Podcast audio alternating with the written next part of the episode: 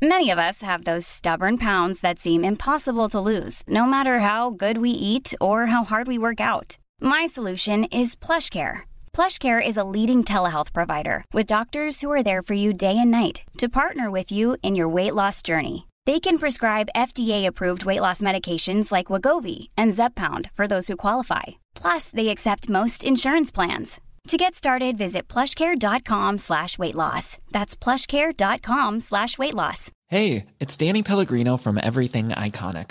Ready to upgrade your style game without blowing your budget? Check out Quince. They've got all the good stuff, shirts and polos, activewear and fine leather goods, all at 50 to 80% less than other high-end brands. And the best part? They're all about safe, ethical and responsible manufacturing. Get that luxury vibe without the luxury price tag. Hit up quince.com slash upgrade for free shipping and 365 day returns on your next order. That's quince.com slash upgrade.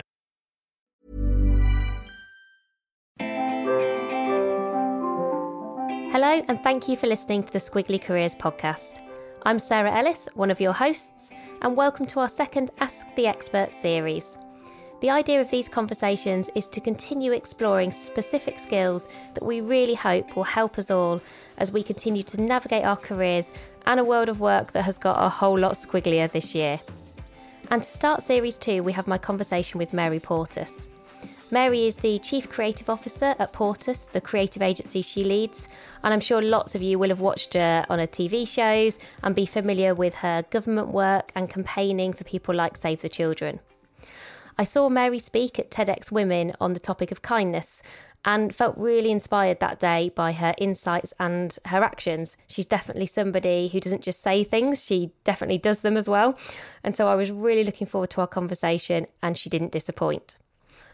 And just before we get started, I wanted to say thank you to the Bupa Foundation for continuing to support our Ask the Expert series. We wouldn't be here without them. They're an amazing charity whose purpose is to help people live longer, happier, healthy lives.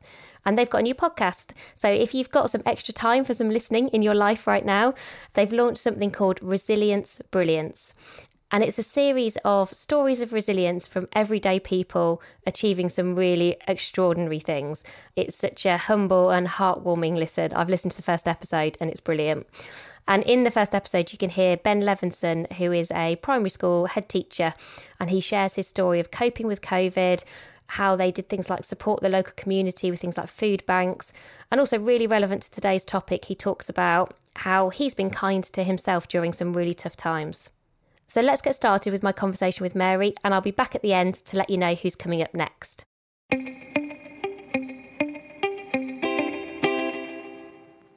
Mary, I saw your TED talk live last year where you really focused on this idea of kindness.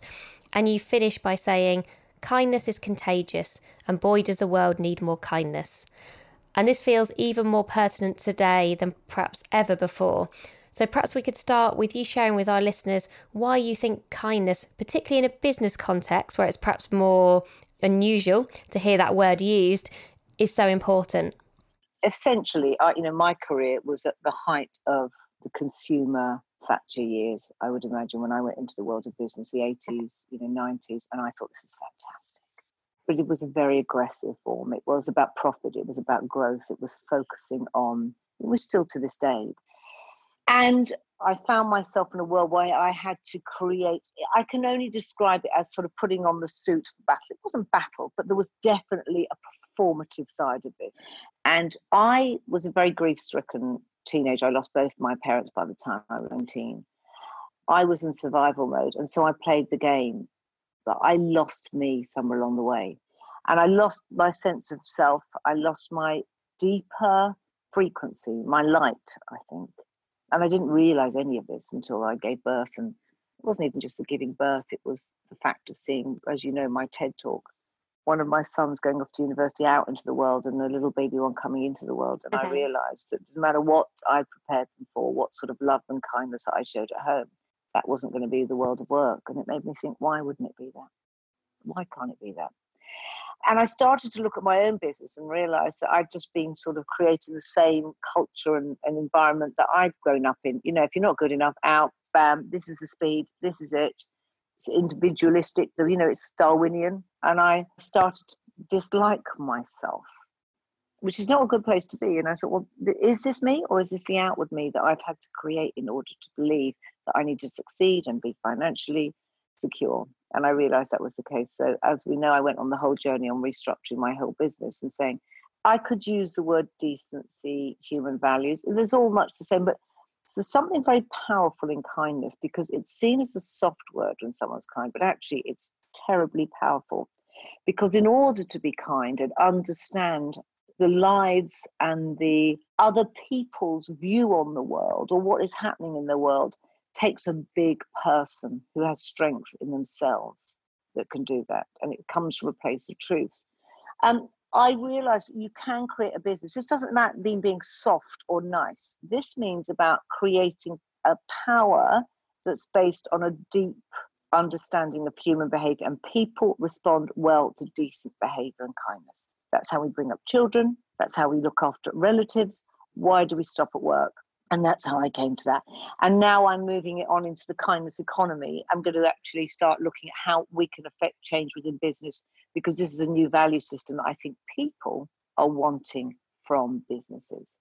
So it's actually going to be a powerful economic tenet of the way that we will grow going forward because I believe that all the old codes of what we've worked to because of COVID has absolutely leveraged this and sped this up. One of my mentors is Dame Phyllis Noble, and she wrote an article about the importance of kind leaders where she says, Kindness should never be misinterpreted for weakness. Kind leaders have a steadfast belief that the good guys will win. Kindness in leadership has great power. She's very wise, so that that really kind of stuck with me. And I wondered, Mary, you work with a really wide range of leaders in the work that you do. And can you see more evidence that kind leaders are being embraced and celebrated? Well, we only have to go back to the 70s and look at Anita Roddick, pioneer of this everything that she based that business on was good for the world, good for you. And she treated her teams with respect. She obviously she also believed in the power of the feminine. And that I want to talk about the soft power that we talk about that's always been seen as the women ending up in the human resources department or making the coffee and looking after people. That was seen as soft power in business, which is absolutely crazy because the power of the feminine, and, and I don't want to avoid that, the power of the goddess is coming through. It really is coming through. We've lived in a patriarchal society for too long where we suppressed this. And we believed we as women weren't able to reach the top because we had to play the alpha game that was created by mm-hmm. men, for men, and alpha men.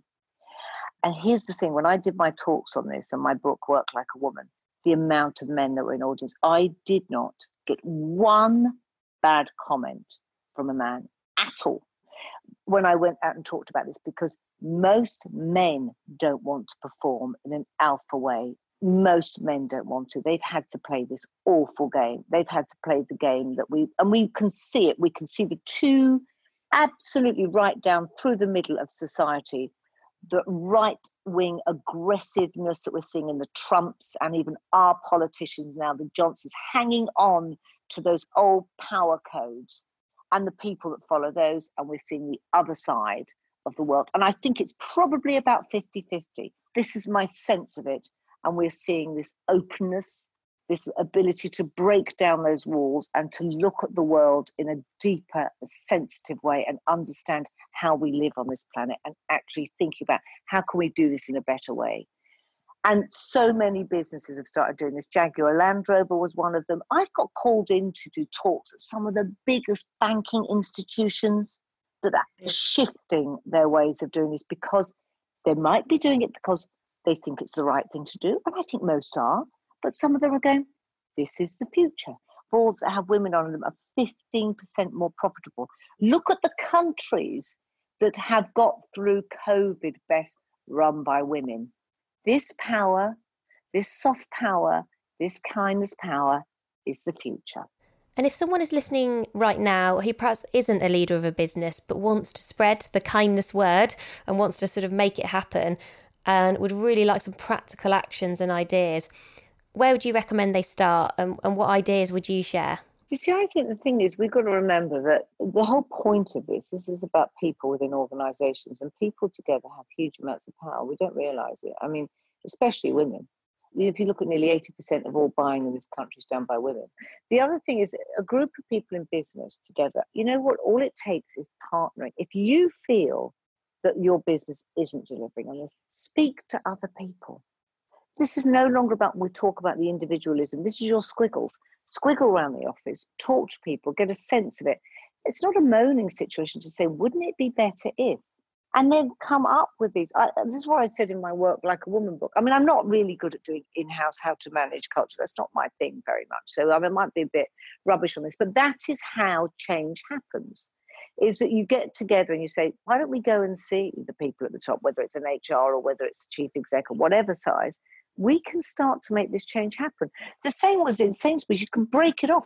Huge business. You don't have to start at the top.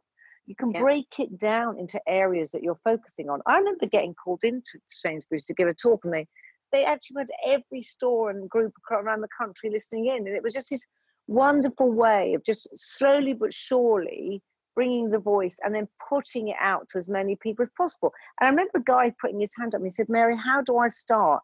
in my team. And I said, Well, how many are you? And he said, Two. I burst out laughing. I said, Well, mm. then hmm. you just sit down with your colleague and say, You might work that way. And it don't have, doesn't have to be the overall way the business works. And slowly but surely, they'll look and go, God, why are the design departments so on, you know, working so well? Why are they actually being a are looking like they're enjoying their work, but actually being so productive? Oh, hello, look what they've started to work with. So, you know, you can do this. This doesn't always come from the top, but it doesn't have to be done that way. And so the kindness economy is clearly something you've been thinking about for a long time. And like you say, it's perhaps taken a while for it to find its home and have its moment. And hopefully it's not a fleeting moment, it's here to stay. I'm interested to know how optimistic do you feel about where we are and where we could be in the next couple of years? Oh, I'm a complete optimist. The way that we've seen the marches on global warming, the way we've seen the Me Too movement, all of this was an anger that was wrapped in kindness. That is really powerful. And I love the words outrage and optimism. I wish I'd come up with it. We need that. I'm an optimist, but I'm outraged. And I think, you know, people go, oh, you can't be angry. Yes, you can.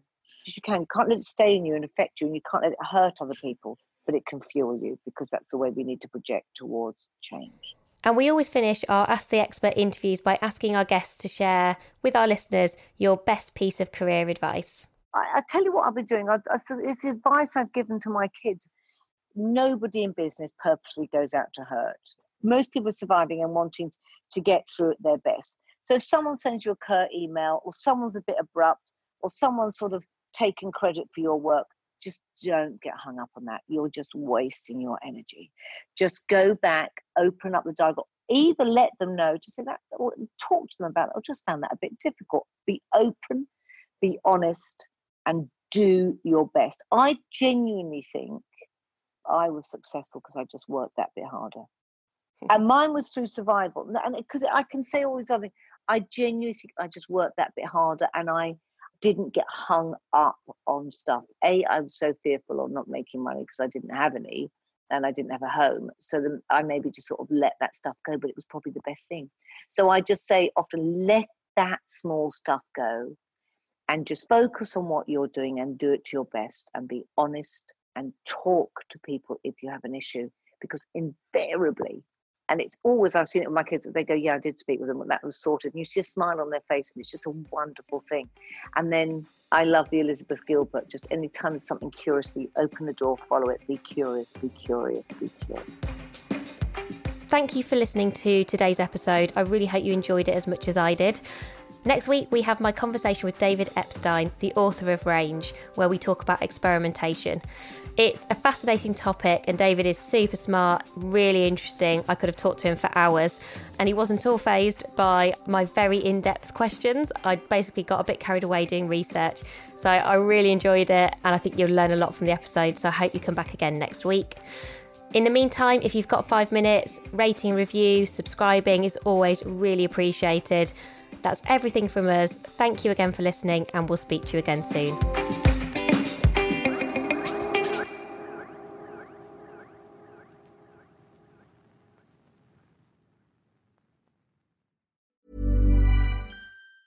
Hey, it's Danny Pellegrino from Everything Iconic.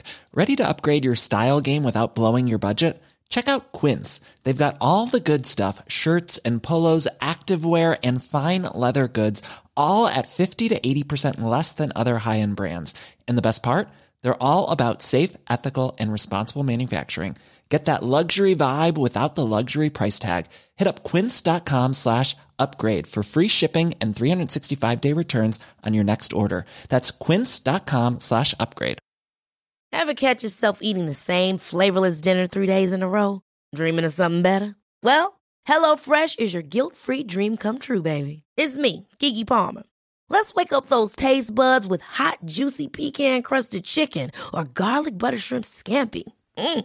Hello Fresh. Stop dreaming of all the delicious possibilities and dig in at HelloFresh.com. Let's get this dinner party started.